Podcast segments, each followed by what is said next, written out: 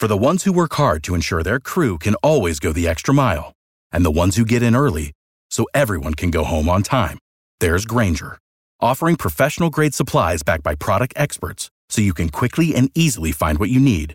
Plus, you can count on access to a committed team ready to go the extra mile for you. Call, clickgranger.com, or just stop by. Granger, for the ones who get it done.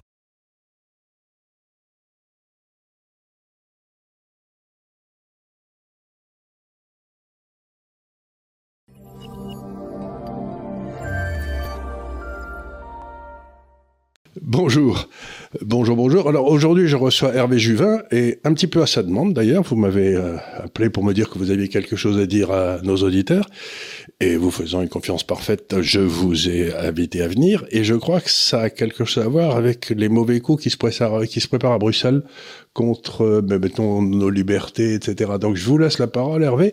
Je suis d'abord, je suis ravi de vous avoir ici. Et puis, euh, ce que vous m'en avez déjà dit, c'est un petit peu inquiétant. Alors expliquez, expliquez à nos auditeurs exactement à quelle sauce on va être mangé.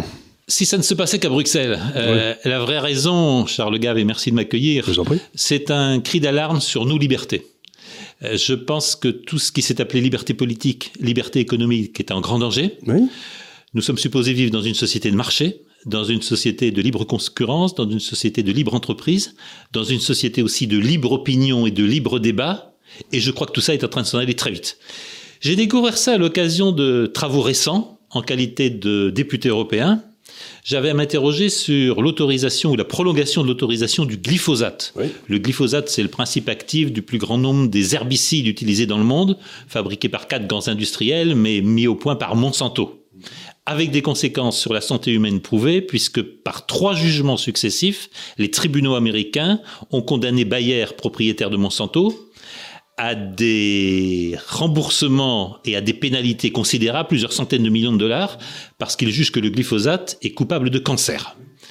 Et j'ai découvert à cette occasion l'incroyable pouvoir de quelques grands groupes industriels On a toujours dit qui sont parvenus à bloquer les lois on a aujourd'hui que Monsanto, c'était euh, c'était pas particulièrement net, quoi. C'était euh, pour dire que Monsanto est une pieuvre, mais il y en a bien d'autres. Il y en a d'autres. Et Monsanto est parvenu à bloquer la décision, alors que la majorité des parlementaires européens que j'ai pu rencontrer, verts comme socialistes, comme conservateurs, étaient opposés à la prolongation de l'autorisation du glyphosate. Que s'est-il passé? Hmm. Pas de majorité, donc l'Union européenne a décidé de prolonger pour 10 ans l'autorisation du glyphosate, ce qui est un véritable scandale. Attendez, je vous arrête une seconde. Donc, on demande une, prolongation qui n'est pas autorisée. Dans les couloirs, à peu près tout le monde est contre la prolongation, mais il n'y a pas de majorité. Et comme il n'y a, pas de, majorité pour arrêter, supprimer l'autorisation d'utiliser le glyphosate. Ça, continue.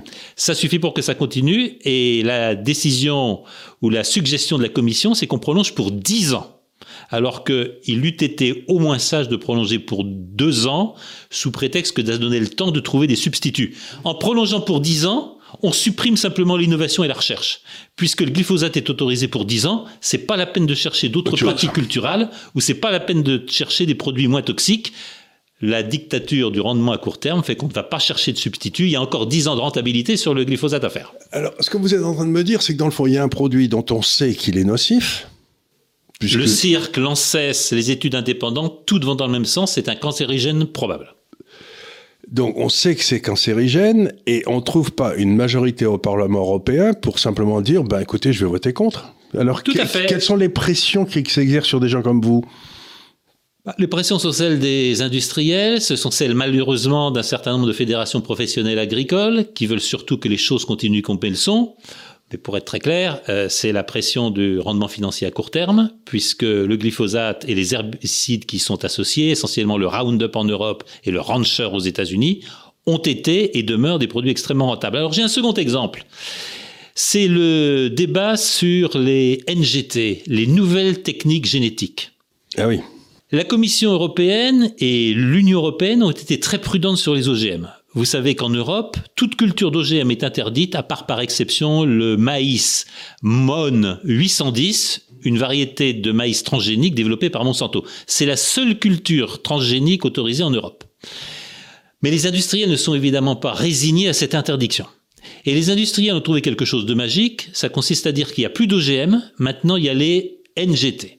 Les nouvelles techniques génétiques Parce qu'on n'utilise pas des gènes venus d'ailleurs, on transforme les gènes de la plante, on accélère leur mutation, et on concocte une directive proposée par la Commission européenne qui dit que jusqu'à 20 mutations génétiques sans la plante, c'est pas grave, c'est pas un OGM. Et ça veut dire... je vous arrête là, ça veut dire, et pourquoi 20, pourquoi pas 19, pourquoi pas 21 Ah, on ne sait pas. On s'est arrêté au chiffre de 20. Il n'y a pas d'études qui ont montré... Il n'y a, pas d'études qui montrent que 20 a une signification quelconque. Ça aurait pu être 12, ça aurait pu être 18, ça aurait pu être 2. Jamais dans la nature, une plante ne va subir 20 mutations génétiques en même temps. Dans la nature, ça se passe sur des milliers d'années. Il y a une mutation génétique, et puis la nature voit si ça marche. Et si ça marche pas, on corrige. Là, on n'aura pas le temps de corriger.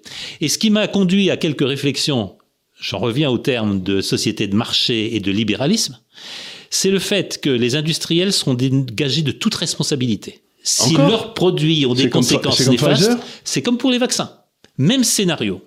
L'industriel producteur des nouvelles techniques génétiques, des plantes modifiées génétiquement, ne supportera aucune conséquence pour son action. C'est inassurable.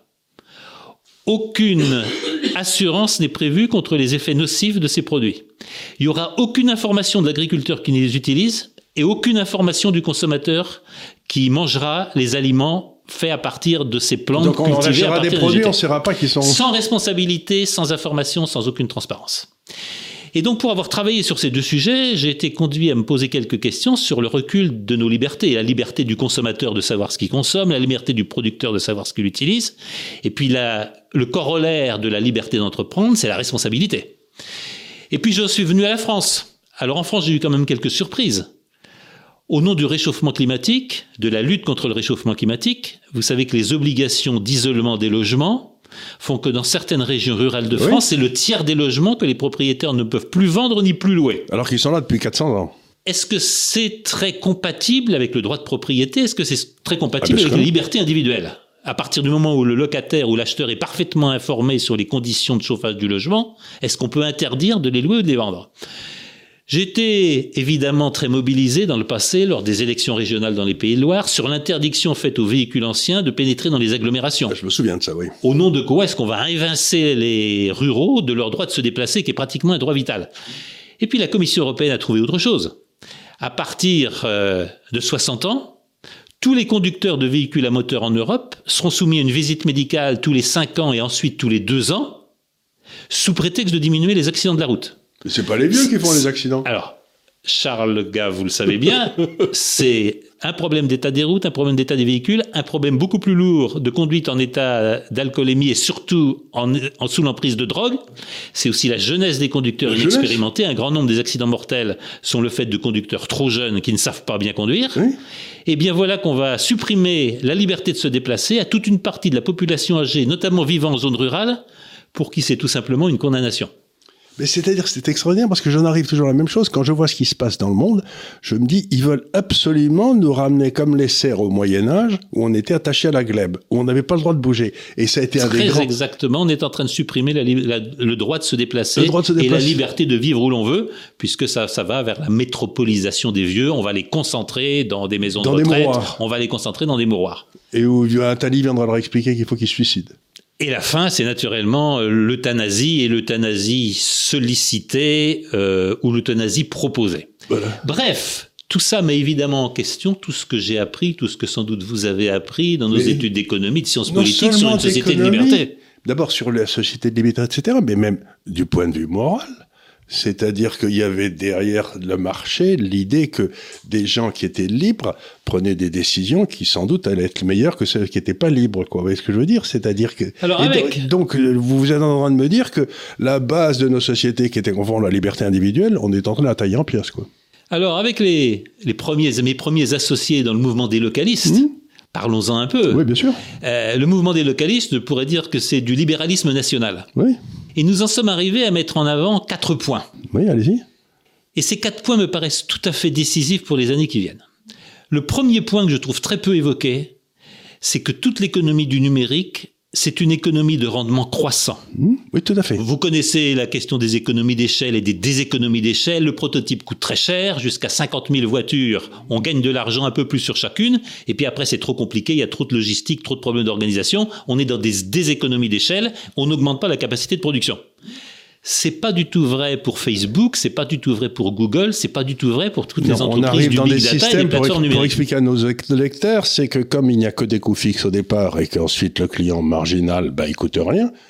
On, a, on arrive dans des systèmes ou dans le fond qui sont naturellement monopolistiques. Monopolistique. C'est-à-dire que le winner takes all, comme on dit en anglais. C'est-à-dire que le, le gagnant prend tout. C'est-à-dire que si vous, vous, par exemple, Microsoft a pris toute la logistique de bureau. Tout à fait. Et à- il n'y a pas de place pour des concurrents. il n'y a pas de place pour des concurrents. Et donc, ça nous amène à des systèmes où ces grosses sociétés qui sont très puissantes ont des cash flows absolument monstrueux, et dès qu'elles voient apparaître un concurrent, elles l'achètent et elles le ferment. Elles peuvent le racheter ou le tuer s'il ne veut pas se vendre. Oui. J'ai bien connu cet exemple. Il ne s'applique pas seulement aux plateformes numériques, par exemple Amazon. Oui. J'ai fait partie d'une association de développement de la Bretagne, créée par des entrepreneurs bretons, audacieux et prêts à mouiller leur chemise pour développer, par exemple, une plateforme d'achat bretonne, favorisant les produits bretons. Le patron de ce projet était un patron d'hypermarché extrêmement au courant. Tout simplement, ça n'est pas possible parce que les effets de seuil sont trop forts. Voilà. Personne ne peut aller chercher Amazon sur son propre terrain. Et on est très clairement dans une structure d'économie qui devient monopolistique. Or, le monopole, naturellement, c'est l'ennemi de la concurrence et c'est l'ennemi de la libre entreprise. C'est l'ennemi de la libre entreprise. Et surtout, euh, dans toutes les études qui ont été faites sur les monopoles, on montre que euh, l'optimum d'un en concurrence, c'est là où vous avez à la fois l'optimum de production et l'opti- et l'optimum de consommation. C'est-à-dire que ça crée beaucoup d'emplois. Mais dans un monopole, on peut montrer assez facilement que il va être sans arrêt en dessous de l'optimum Optimum. de production parce que c'est là où il gagne le plus d'argent. Et donc, il y aura aucun ça intérêt à crée du chômage. Voilà. Quand vous êtes en situation de Le monopole, vous n'avez plus vous- aucun intérêt Vous n'avez pas intérêt à embaucher le gars marginal en plus parce que vous gagnez pas plus, quoi. Euh, Alors, on pourrait s'interroger euh, pourquoi est-ce que la loi ne touche pas à cela? Il y a beaucoup de travaux aux États-Unis sur ce sujet et ce qu'ils appellent le paradoxe de Bjork. Bjork, c'est un juge à la Cour suprême Oui. et c'est un juge qui a démantelé la réglementation anti-monopole avec l'argument qui est si le consommateur est content, la question du monopole ne se pose pas. Voilà, c'est-à-dire que s'il y a s'il a pas d'impact sur les prix euh, normaux, eh ben on n'a rien à dire. Exactement. Et voilà pourquoi aux États-Unis, qui avaient été les pionniers de la lutte Oui. contre les monopoles, hein, on se rappelle la grande case des monopoles un dans au début des années parce qu'il y a- 1900, il y a- ça s'est arrêté. Alors espérons que ça va changer. Donc, il y a que je, je, je lis des choses sur, il y a des gens qui, qui font des travaux sur les monopoles aux États-Unis. Je vous donnerai son, c'est un, un type assez intéressant. Et il y a un certain nombre de juges qui sont en train d'aller dans le sens de, oui, mais il y a aussi des excès de pouvoir. C'est pas fait. simplement le prix, il peut y avoir aussi des problèmes sur politique, sur la démocratie, etc. Donc, ils sont en train, il y a des gens qui commencent à réfléchir aux États-Unis. On le voit très bien avec le pouvoir inouï acquis par quelqu'un comme Bill Gates, Ben voilà. y compris sur des organisations mondiales. Deuxième point euh, qui m'est apparu, et notamment en lisant la recherche américaine sur ce sujet, c'est le rôle absolument destructeur du développement des brevets et de ce qu'en anglais on appelle intellectual property rights. Oui. On connaît bien le phénomène de l'entreprise sans usine. J'en prendrai un exemple très connu, celui de Nike. Est-ce que vous croyez que Nike fabrique des chaussures, fabrique des appareils de sport? Nike ne fabrique rien. Nike gère un portefeuille de brevets, brevets qui peuvent porter surtout sur des couleurs, sur des formes, sur des textures, etc. Des centaines, des milliers d'entreprises travaillent dans le monde pour satisfaire au cahier des charges selon les brevets de Nike, et Nike se contente d'empocher les royalties. Alors on a beaucoup d'études américaines sur ce sujet qui montrent que c'est absolument destructeur. C'est destructeur parce qu'une fois que vous détenez un portefeuille de brevets, vous mettez des péages. Tolbous économie. Vous faites payer péage à tous ceux qui utilisent les brevets. Et maintenant, au terme d'une modification importante de la loi des brevets américaine qui fait qu'on peut breveter la découverte et pas l'invention, il suffit de- il suffit de décrire un gène, il suffit de décrire la particularité de quoi que ce soit dans la nature pour pouvoir ensuite toucher une rente sur cet élément de la nature. Attendez, C'est on totalement va- destructeur. On va pas, on va quand même pas euh, breveter le vivant. Bien entendu qu'on brevette le vivant, bien entendu qu'on brevette des particularités du génome humain. Par exemple, si vous voulez faire telle recherche sur telle séquence euh, d'ARN dont on pense qu'elle est liée au cancer, vous devez payer des redevances à une université australienne qui a été la première à décrire les particularités de cette séquence génétique. Bien entendu. Et le grand sujet de l'avenir, c'est l'appropriation totale du vivant. Des entreprises comme Bayer ou BASF ont ont déposé des milliers de brevets, par exemple sur toutes les espèces marines et sur un grand nombre des végétaux et des animaux. Pourquoi? Parce que une fois qu'un brevet est déposé sur telle variété de poule, par exemple, si vous voulez élever cette poule et faire se reproduire cette poule, vous êtes obligé de payer une redevance à l'entreprise. Et on est en train d'assister à une main basse sur le vivant. Vous savez très bien que vous ne pouvez plus donner les semences de vos tomates, vous ne pouvez plus donner des plants de vos plantes, les vendre à votre voisin, ça tombe sous le coup de la loi. Vous devez passer par celui qui a fait la sélection génétique de ces plantes et de ces semences. La reproduction animale et la reproduction végétale de plus en plus tombent sous le coup de ceux qui ont déposé des brevets et qui vous demandent de payer péage. Et c'est le mécanisme d'appropriation du vivant dans lequel on s'est engagé. Alors ça veut dire quoi Ça a des conséquences, ça a des conséquences économiques. D'abord, on crée des économies de rente. Et on crée des gens qui n'ont plus qu'à faire payer. Et en plus, bon, on crée des économies de rente. Bon, le on tue l'innovation. Mais surtout, ce qui se passe, c'est que on va avoir un appauvrissement terrible du vivant parce que euh, si j'ose dire, les seules choses, sur lesquelles il y aura des semences, par exemple, c'est des semences qui ont été brevetées par quelqu'un. Donc, vous ne trouverez pas de semences de qui n'ont pas été brevetées par quelqu'un bah, Il y a un exemple très simple, c'est les poules. Dans la nature, il y a 98 variétés de poules différentes.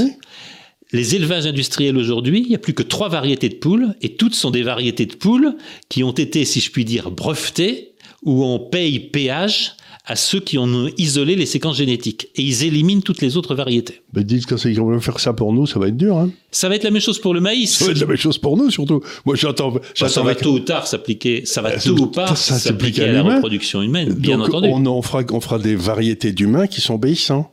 C'est probablement l'un des plus grands chantiers alors, est-ce que je vais dire économique?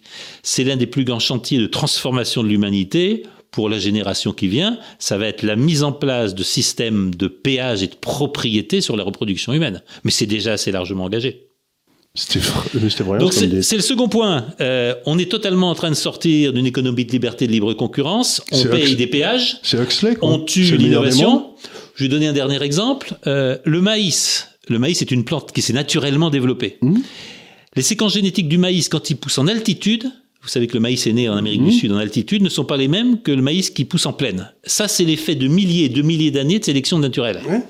Bah, c'est évident que les séquences génétiques qui vont être détenues par les industriels, c'est le même maïs partout.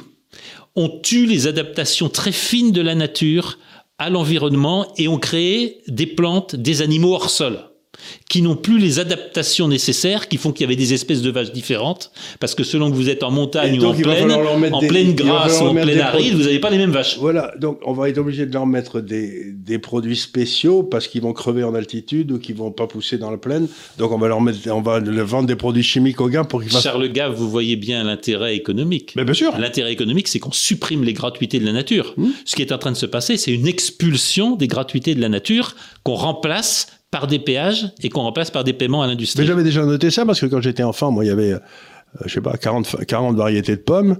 Et maintenant, j'ai le droit à des pommes rouges et des pommes jaunes, quoi. Alors, vous allez sûrement m'accuser d'être gauchiste, mais dans ce domaine, mais ils ont les gauchistes. dans ce domaine, le célèbre slogan "Quand tout sera privé, nous serons privés de tout" dans le domaine du vivant est en train de s'appliquer. Alors, qu'est-ce qu'on fait?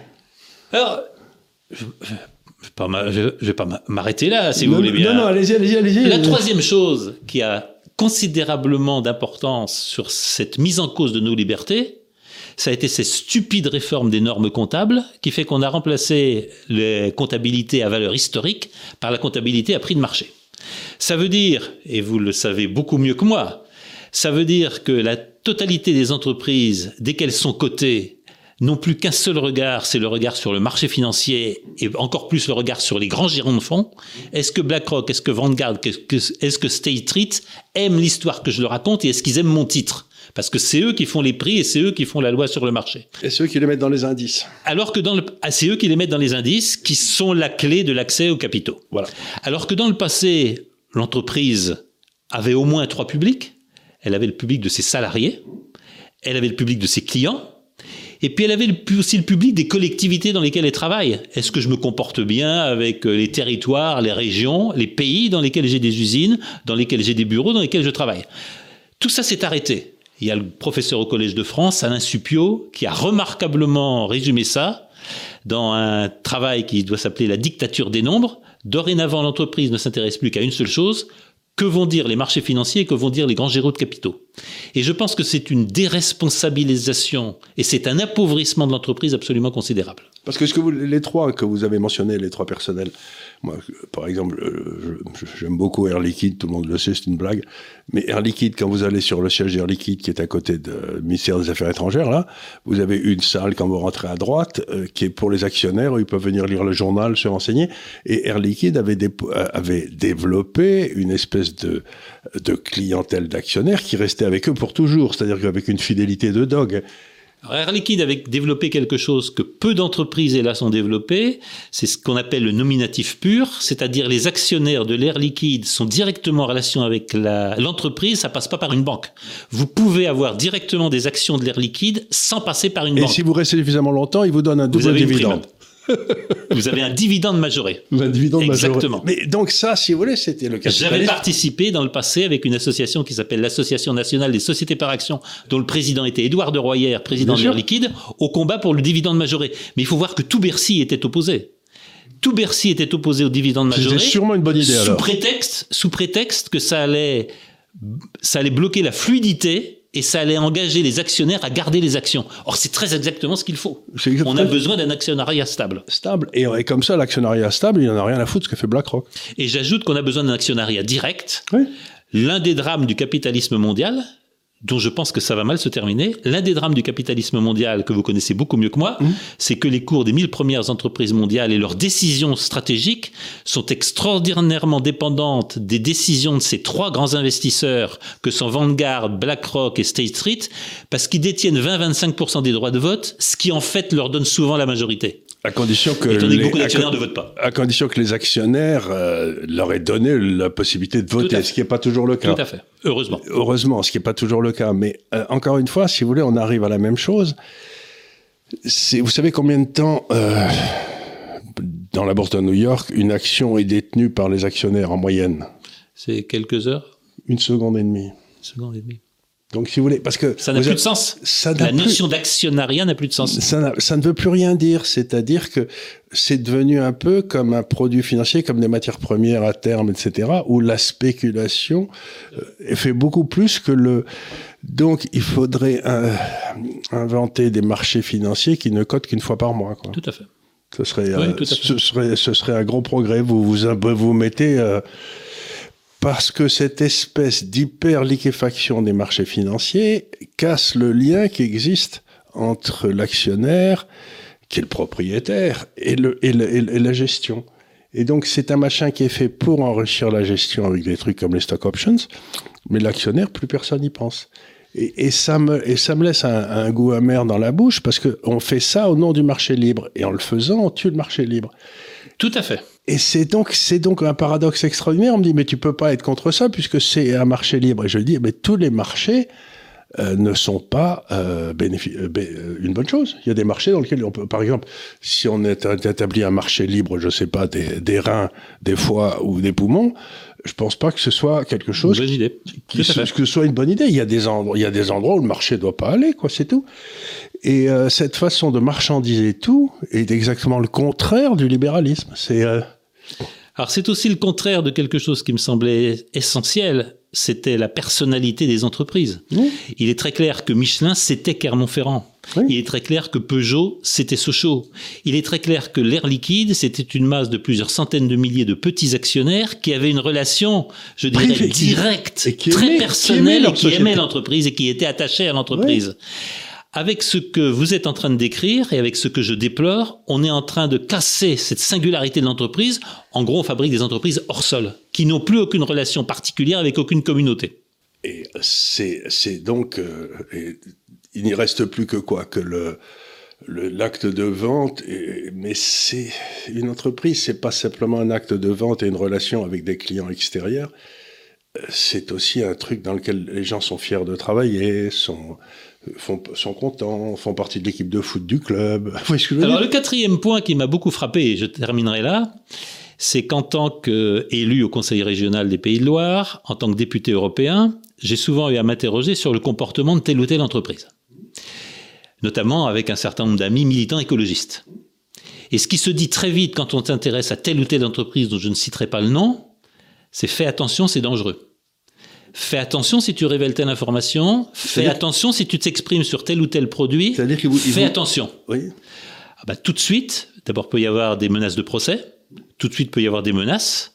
Euh, je pense à des militants écologistes en Bretagne qui ont vu leurs pneus crever, leurs voitures sabotées, leurs enfants menacés à la sortie de l'école. Ou ils ont, ils ont des accidents de voiture, ça arrive aussi. Ou ils ont des accidents de voiture, tout simplement parce qu'ils se sont engagés dans le combat contre tel ou tel produit, telle ou telle marque, telle ou telle industrie. Et ça me conduit au quatrième point, c'est que toutes les, beaucoup des entreprises dont nous parlons elles vendent essentiellement le désir du client, notamment les entreprises du luxe. Il faut donc que rien ne puisse venir perturber la magie de la marque. Et tout ce qui vient perturber la magie de la marque, c'est vrai dans l'agroalimentaire comme dans le luxe, comme dans beaucoup d'autres produits, immédiatement vous avez une armée d'avocats qui fait par exemple qu'aucun journal ne publiera des papiers mettant en cause telle ou telle entreprise parce qu'ils savent bien qu'ils sont immédiatement dans des graves ennuis. Les avocats américains sont des experts dans ce domaine-là. Et ça a une conséquence tout à fait lourde pour moi, c'est évidemment la fin de la liberté d'expression et c'est la fin du débat.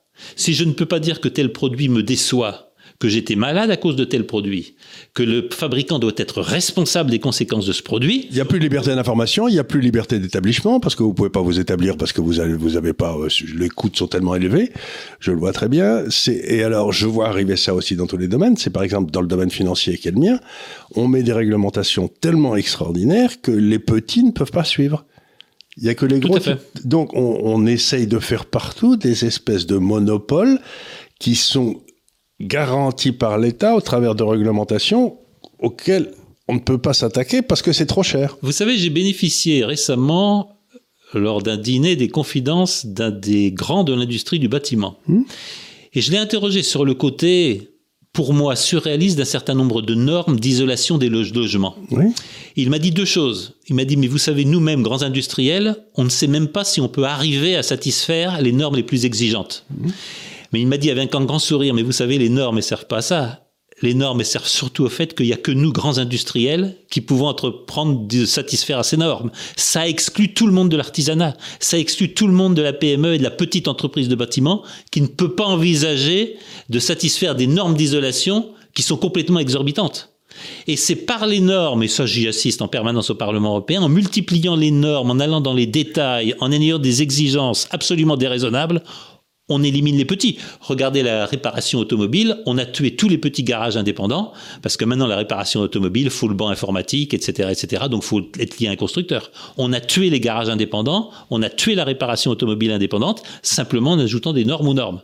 Ça se passe un peu dans tous les domaines. Et, ce, sont des domaines ce sont des mécanismes d'éviction des petits acteurs, des PME. Et soi-disant pour protéger le consommateur.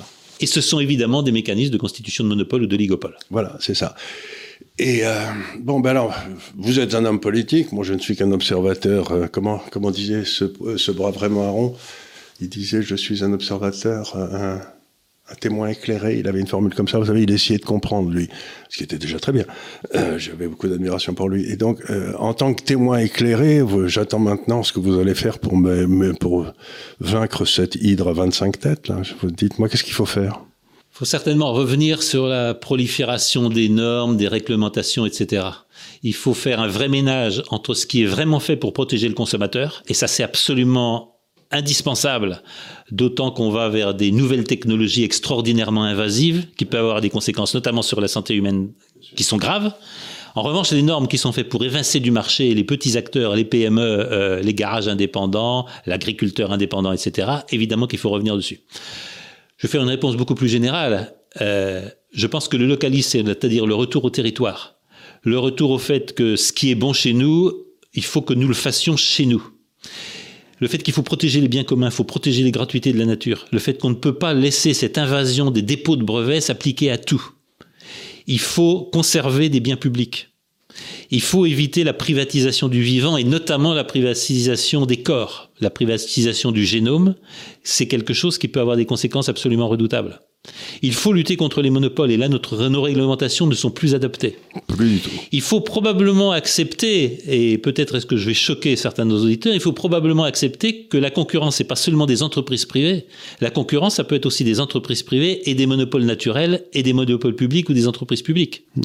Il faut probablement envisager de diversifier beaucoup plus le cadre de la concurrence. La concurrence, c'est quand il y a des petits et des grands. Mmh. La concurrence, c'est pas quand il y a trois grands acteurs qui se battent pour se partager des marchés, parce qu'on sait bien qu'on a une de ligopole. On serait bien qu'ils euh, bouffent ensemble une fois par mois pour savoir ce qu'ils doivent faire. C'est euh, dans un salon privé. Euh, mais ce que, vous dites est très intéressant parce que ça veut dire que on devrait faire passer des textes de loi que, par exemple, dans une région agricole, bah, ce que les paysans plantent et qui sera consommé localement, n'a rien à voir avec. Euh, Très exactement. Alors c'est notamment tous les mécanismes des indications géopolitiques, des, indications géographiques protégées, les IGP, des appellations d'origine protégée, etc. Pour les pommes, que les accords de libre échange sont en train de détruire. Puisque les accords de libre-échange, notamment les accords qui ont été passés avec le Canada et ceux qui sont en discussion toujours avec les États-Unis, euh, j'étais membre de la commission du commerce international, j'ai participé à ces négociations. Une des exigences pour les accords de libre-échange, c'est vous supprimez toutes vos appellations d'origine. Les produits n'ont pas de territoire. les produits viennent de n'importe où.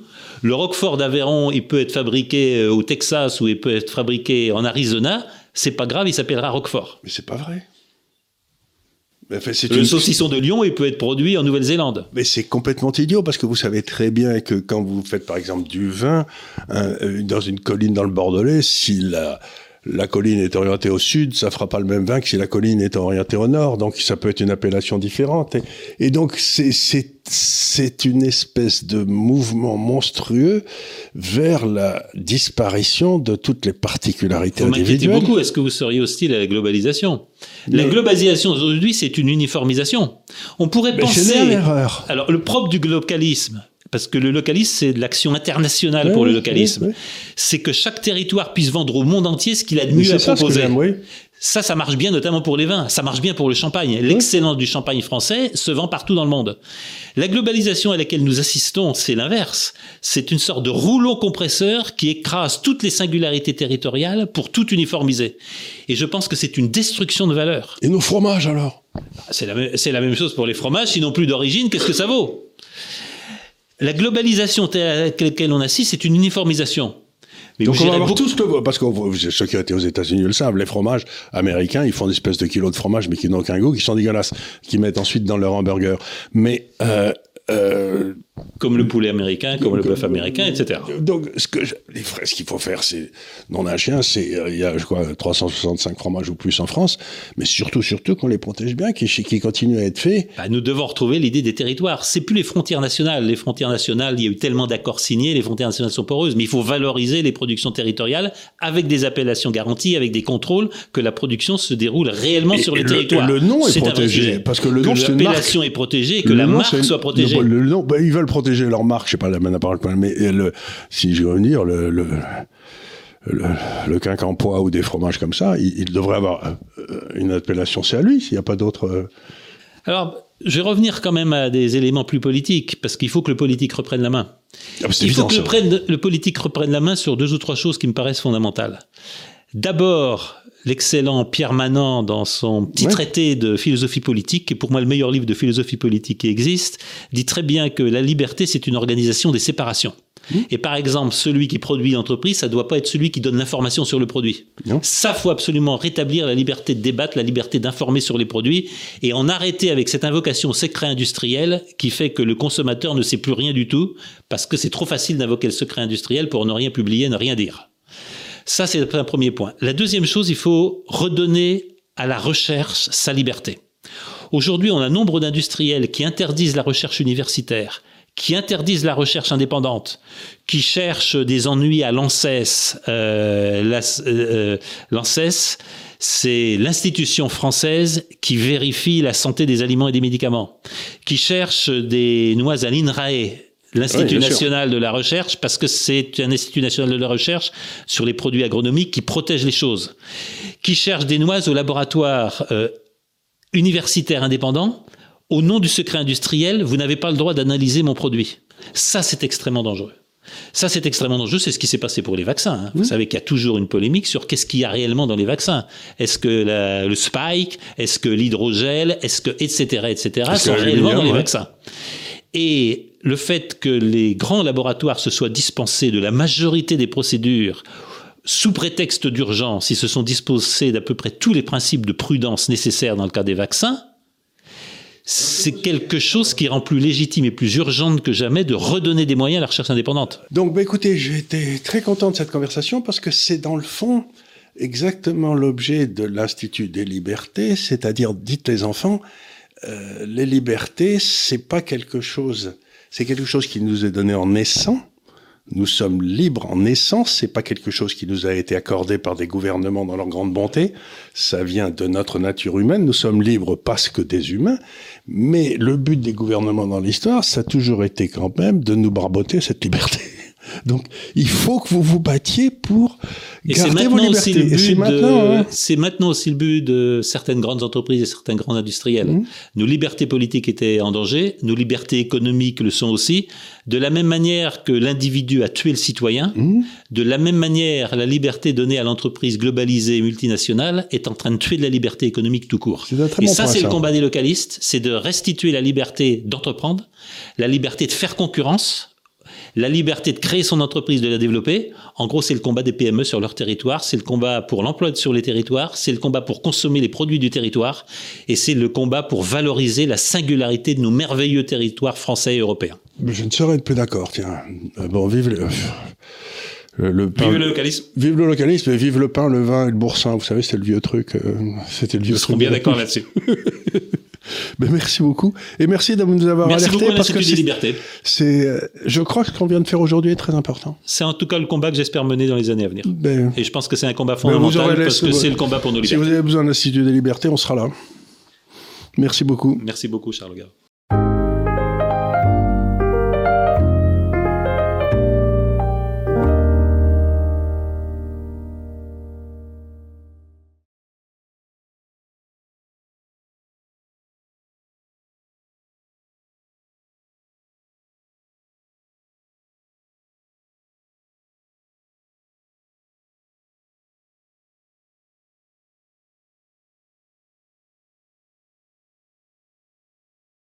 For the ones who work hard to ensure their crew can always go the extra mile, and the ones who get in early so everyone can go home on time, there's Granger, offering professional grade supplies backed by product experts so you can quickly and easily find what you need.